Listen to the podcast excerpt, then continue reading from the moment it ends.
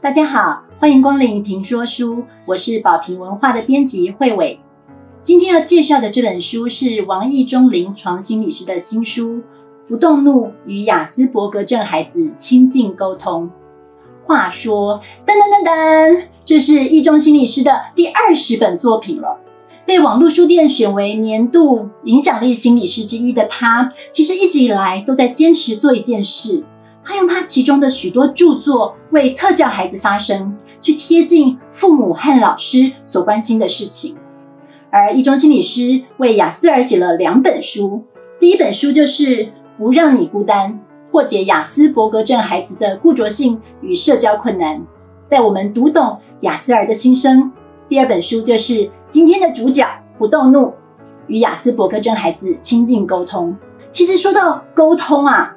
面对雅思儿沟通这件事情，一直是许多父母和老师心里的一大难题。因为固着性和社交困难这两大特质，就像是把雅思儿隔离了起来一样。而偏偏这样子的特质，在表面上常常是看不出来的，所以这些孩子常常受到误解，别说是白目啊、冷漠啊、毛很多哦，甚至别说是怪胎。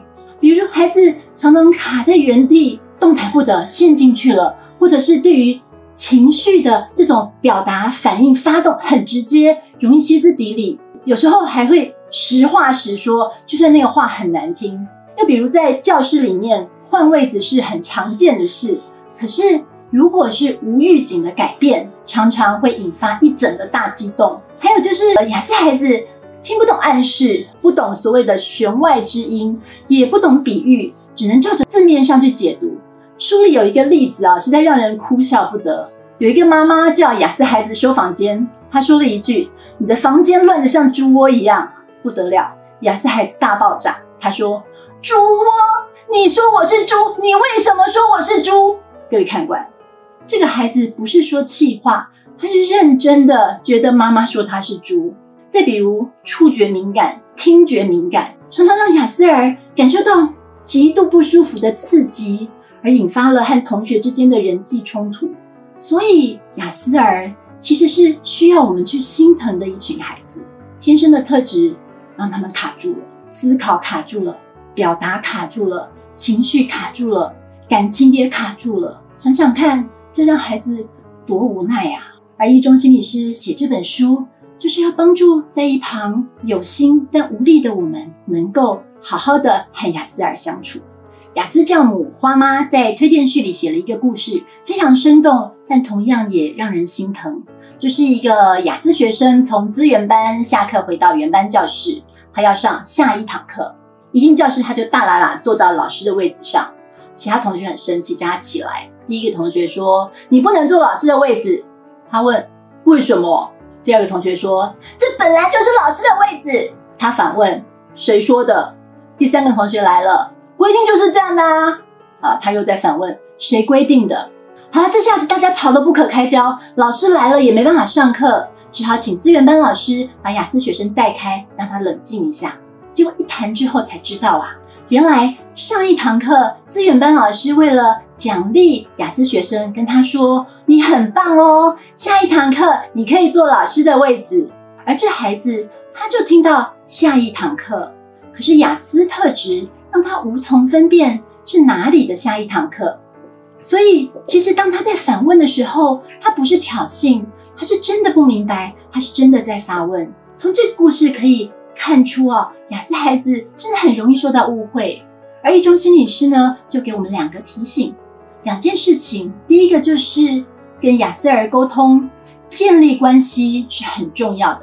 第二个是面对特殊需求孩子，我们要。因材施教，讲到建立关系哦，呃，要跟雅思孩子相处，建立关系是很关键的一环，因为这种非黑即白的绝对二分，让雅思儿有很多地雷。你要是不小心踩雷，在他们心里变黑了，你就很难白回来。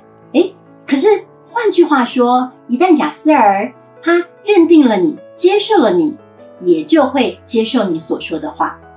要建立一段好的关系，首先都需要我们摘去那一副有色眼镜。的确对父母和老师来说真的是很不容易。雅思尔的固执常常气死人，然后他们的诚实又常常吓死人。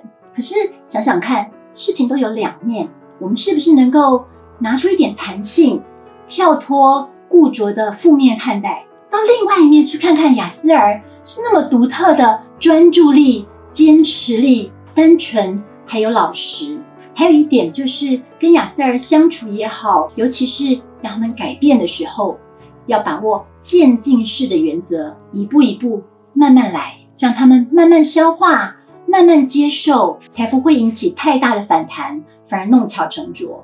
而另外一点就是，我们常常想要跟一个人认识的时候，会忍不住提出很多问题，只有他的回答能够更进一步了解他。但是面对雅思儿啊，拜托不要，你问太多问题，反而让他觉得有压力、有压迫感，他可能不想理你。反而中断了这个沟通的可能。那怎么做呢？一中心理师建议，不妨就从我们自己开始吧。我们先分享自己的感受，自己对事情的看法。在说的过程当中，也可以去注意哦，你眼前这个孩子，他是不是对某一点特别感兴趣，或是对你的某一个表达方式，他表现出特别专注呢？当然，还有一个。如果能够事先就有一些旁敲侧击，去对孩子有个基础的了解，是更好的。而其实说到底，最基本也最重要的就是，我们是不是对这个孩子真的好奇呢？我们是不是真心的想要去认识这个孩子的世界？